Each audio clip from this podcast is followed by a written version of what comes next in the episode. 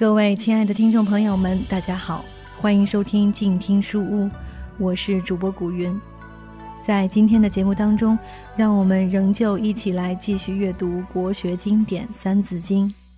如果你想要看到每期节目的图文推送，也欢迎关注古云的个人公共微信号“静听书屋”。心相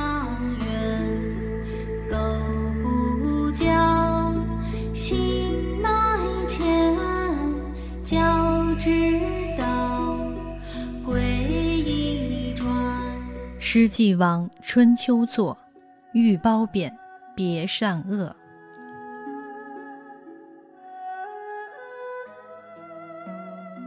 西周传至第十二主周幽王，此王昏淫无道，暴虐残忍，宠信褒姒，演了一出烽火戏诸侯的火爆剧。等到犬戎之兵真的杀进朝中，幽王再点烽火，谁也不来了。周幽王仓皇失措，死于乱军之中。太子义就回朝继位，是为周平王，迁都洛阳，史称东周。东周时代，君弱臣强，五霸七雄各据一方。周王室名存实亡，虽有周天子，但政教不兴，号令不行，等于没有一样。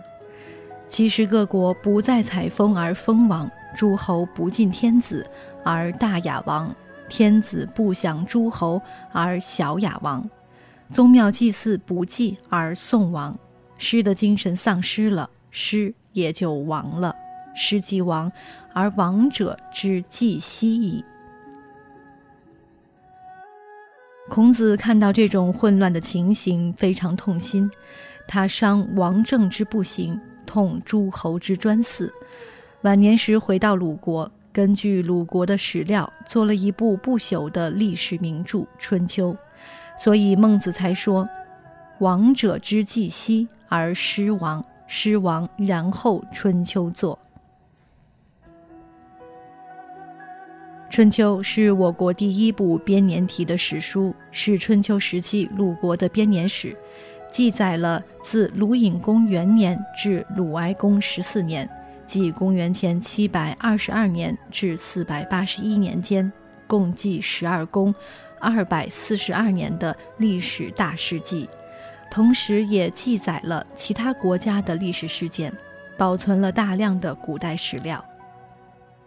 《春秋》一书用字很少，只有一万多字，为后世开创了一种文体，叫做春秋笔法。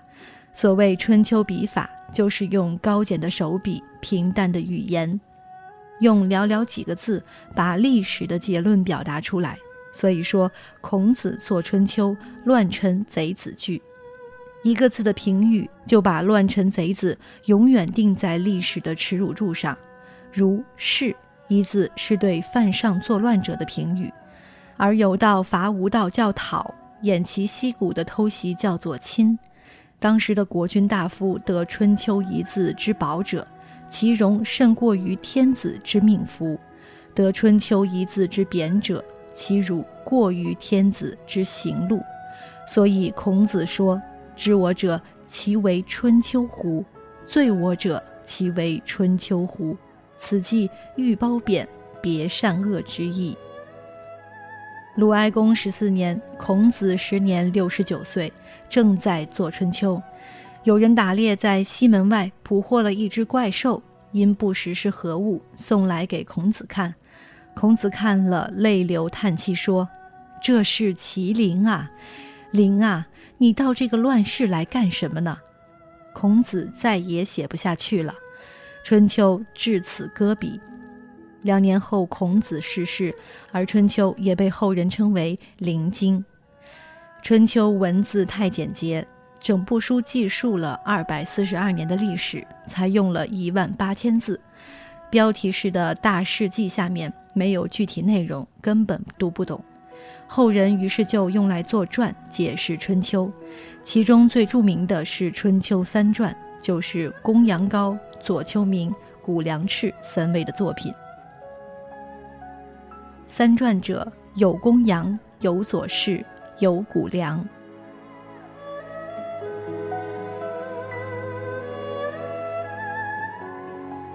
三传是为春秋做注解的三部篆书，是齐国人公羊高的公羊传，鲁国人谷梁赤的谷梁传，还有鲁国人左丘明做的左传，是三个人对孔子春秋做的演绎。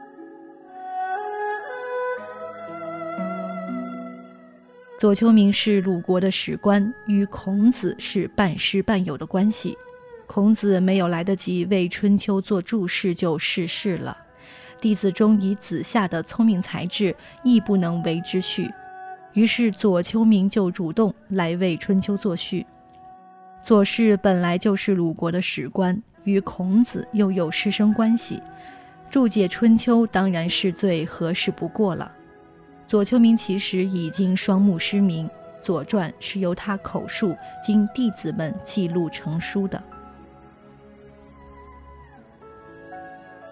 左传》以叙事为主，前面一部分是孔子的经，后面一部分是左丘明的传。全书侧重于以史实配合经文，文笔简明生动，具有极强的表达力，对后世影响最大。《左传》虽是史学著作，却有极高的文学成就，叙事写人夹叙夹议，精彩之处随笔可见，描写战争尤其出色。特别是描写五大战役的章节，均为千古名章。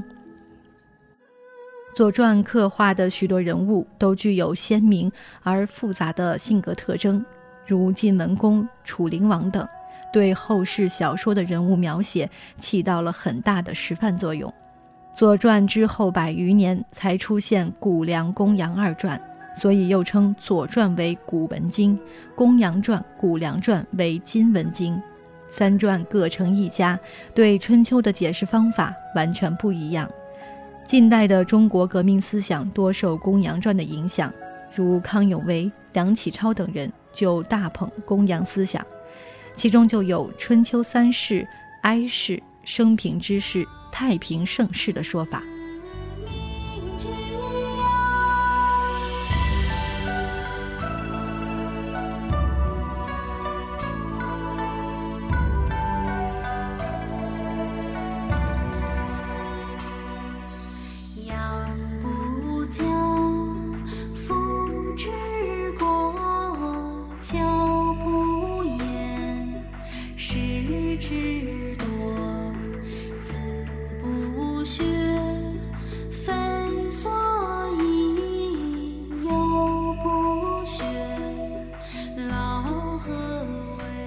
好了，今天的书就先读到这里。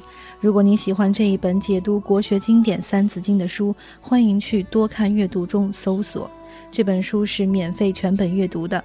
我是静听书屋的古云。如果你喜欢我的节目，欢迎订阅我的个人公共微信号“静听书屋”，这样就不会错过每一期节目，还有听友们分享的书斋内容。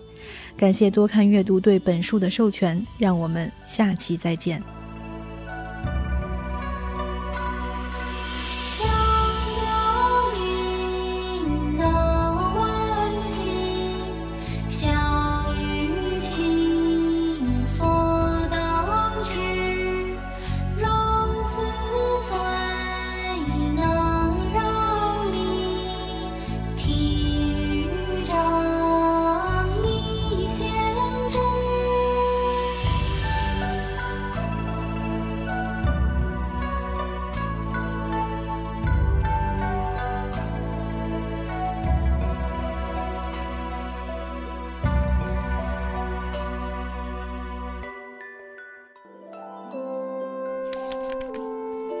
读书是我们了解世界的方法，也是我们每天最好的娱乐。